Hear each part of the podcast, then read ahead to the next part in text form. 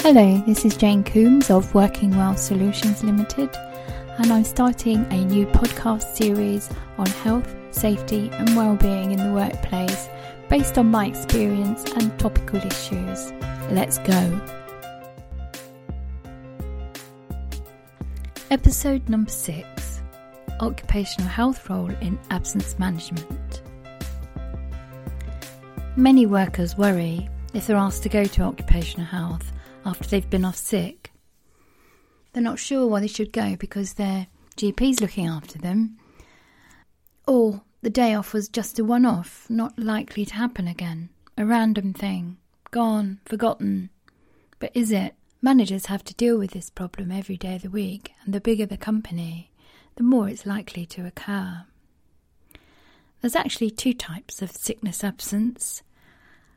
One is short term sickness absence, where it's just random days for colds, flu, headaches, things like that. And the other is long term absence. This is usually classified as being over four weeks in duration. Firstly, I'm going to deal with the issues relating to both types of absence, and you'll see that there's quite a difference. In short term absence, the absence is usually unplanned, making it very difficult for managers to deal with on a day to day basis. Also, workers are generally self diagnosing their health problems. Just think if everyone called in sick one day, how would you keep your department going? And that's the problem that managers face. And I'm not saying that people are not sick, I'm just dealing with this from a manager's point of view. And occasionally, absence isn't actually about being sick.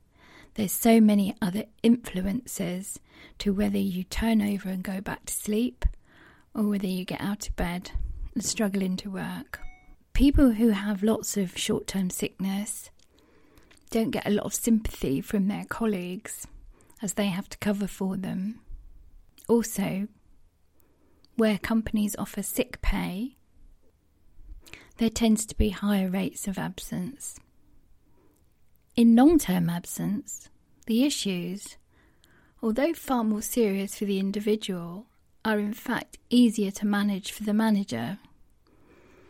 Because if you're going to be off sick, say with a broken leg, then managers can get a temporary replacement for that worker, train them up, and there's somebody to cover your duties. Long term sick means that the GP or the specialist tends to write a fit note, uh, means that the doctor is involved in the diagnosis and the person is probably getting the right treatment. On the fit note that the manager gets, there'll be some idea of what the illness is, and this allows managers to plan ahead. There'll be no last minute surprises with an employee phoning in every day and others in the team tend to feel sympathy for those who have a long term illness or have had an accident. If there is sick pay, then this will run out eventually, and there is no real cost to keeping a sick employee on the books apart from the headcount issue. So you can be referred to occupational health for either short or long term sickness but usually the questions asked are quite different. So let's deal with short term sickness absence referrals. People are usually referred because of hitting a target set by the company. It's not an acceptable level of absence. Usually it's something like Have you had more than three absences in three months? Or perhaps you use an absence monitoring system like the Bradford Index which triggers an investigation at some point. If you want to learn about this, then do look at my YouTube channel, Working Well Solutions, and there is a program on how to use this and the principles involved in target setting in absence. Also, absences of this nature can be people having a duvet day, like a football team winning an important match, the occupational health interview will go something like this Firstly, they'll look into all your absences. Uh, they'll have a list of why and when you were off, and they'll ask you about it. And they'll ask the employee about each absence. What they're looking for is some link to all the absences. So, for example, you could be off every time with a headache. You could be off every time with, say, a bowel disorder. And the purpose of this whole investigation by occupational health is actually to help the person get the right treatment or to understand that if the absence continues like this, then they may be in trouble. Another reason may be that the employee believes they're being harassed or bullied, or perhaps they don't have enough work to do or too much work to do, which all comes under the heading of stress at work. So, occupational health will look into that quite deeply and try to figure out what's causing you to be absent from work.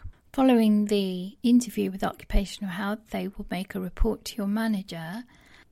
If there's an underlying disease requiring more treatment from the GP, there may be a domestic issue preventing you from coming to work, like parental care or childcare or maybe workplace issues. The one thing a manager is looking for is whether they can improve their attendance levels, and occupational health is trying to help you and the manager to be able to do this. If the report points out that there is no underlying health condition, then the disciplinary process usually kicks in. In long term absence, occupational health role is quite different. As I say, long term sick is usually anyone that's been off or likely to be off for more than four weeks. And the manager usually has to make plans to cover for your absence and a rehabilitation program when the person's ready to come back. Occupational health works with your manager to remove barriers to you coming back and can recommend reduced hours, reduced duties, a different job role, and lots of other modifications to actually ease you back into the workplace. You can also be recommended to work from home or start later or earlier to avoid traffic. Occasionally, your company might want more information from your GP, in which case they would ask for a report from occupational health, and occupational health will ask for your consent to be able to do this.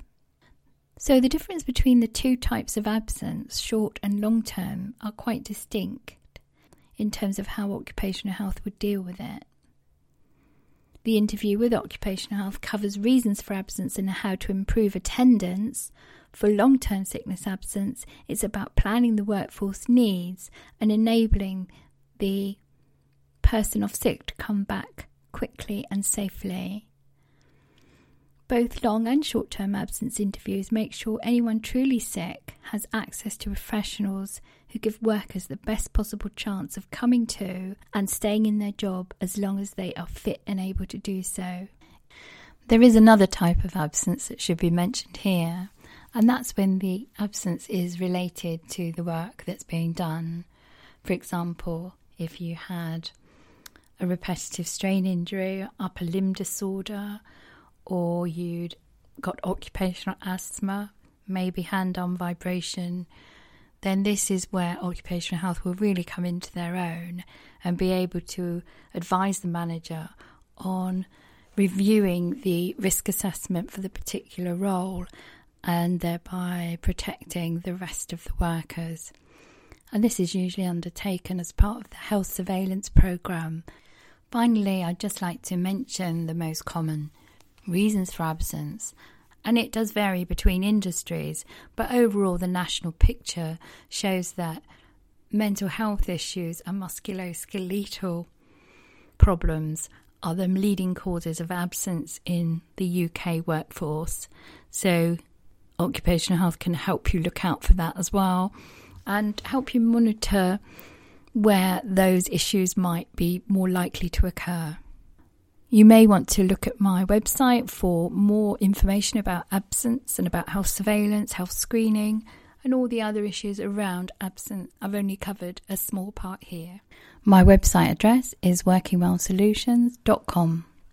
Thank you very much for listening. I hope you've uh, found something useful here and look out for my next podcast.